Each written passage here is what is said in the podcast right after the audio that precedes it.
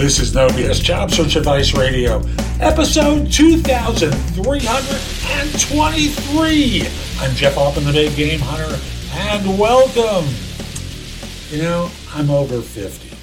Duh. And I know from experience, because I worked in recruiting for many years, that there are mistakes you as an over 50 year old job hunter may make with your resume. That's what I'm going to cover on today's show so you don't make these mistakes that prove costly to you.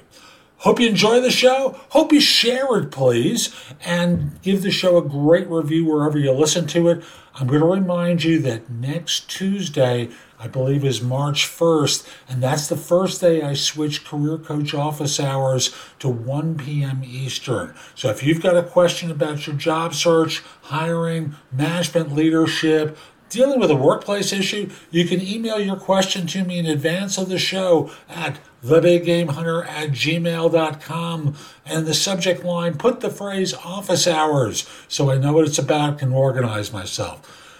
And I'm getting a lot more questions every week, so I just want to encourage you get your questions in early.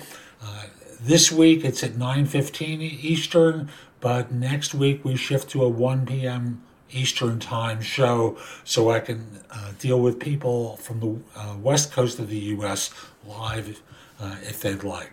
So if you don't send the question in advance, you can put your questions in chat during the show and I'll answer them then. But in the meantime, I just want to say, let's get going. It should be pretty obvious to anyone who can see my face that I'm over 50.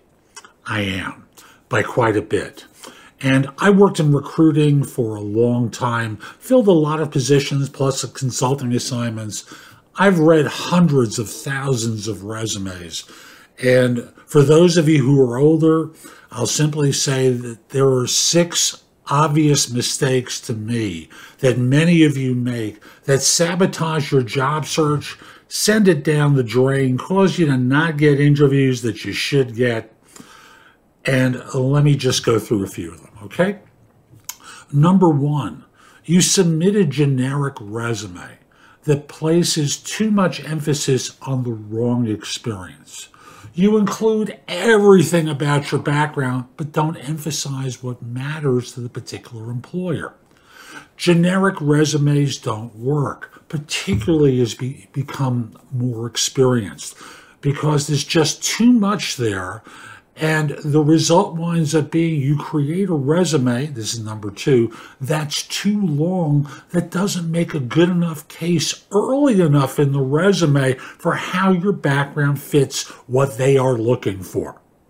Remember, if you're applying for a job, and I'll get to that later, if you're applying for a job, you're being screened by systems that are looking for relevant information early in the document because the bias is recency appears earlier in the resume. Current experience is presented early in the resume.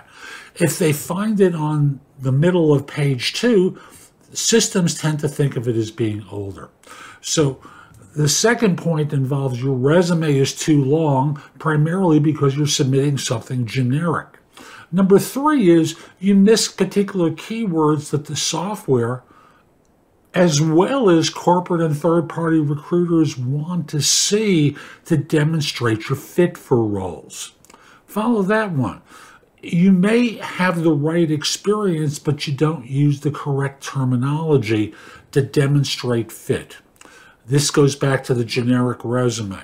You need to tweak your resume to use the terms that you understand that they want to see based upon the ad, what you've been told, whatever it is so that it appears in the resume.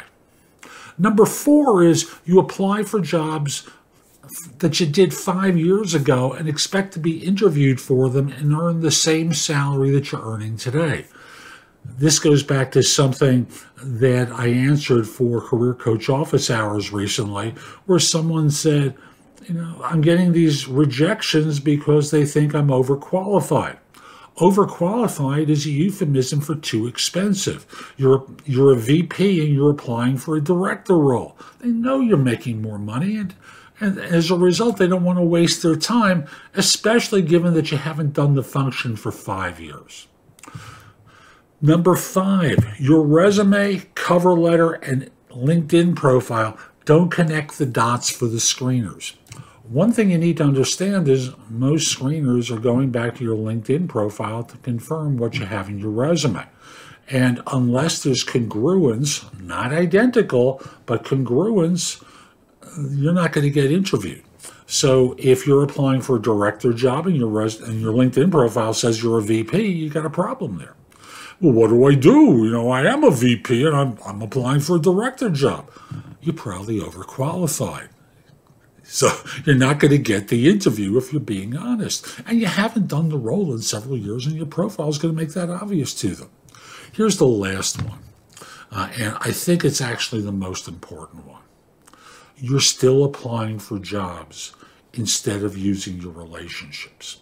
One thing you need to understand is that 70% of positions are filled as a result of introductions to people that, well, if it comes as a result of networking. And of the 70%, 70% of them, or 49%, are filled as a result of introductions to people that your network knows who you don't. Your network is how you're probably going to find work, and you're wasting your time applying for jobs. I'm not saying that you shouldn't apply, but given that 70% comes as a result of networking and the balance come as a result of referrals by recruiters, job ads, any every place else, you should be spending more of your time on networking.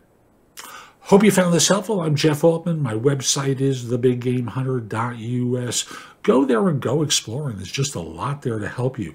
In addition, you can schedule time for a free discovery call, schedule time for coaching, find out about my courses that'll help you with your search, as well as you know, schedule time to talk with me. Lastly, connect with me on LinkedIn at linkedin.com forward slash IN forward slash the big game hunter. Have a terrific day, and most importantly, be great.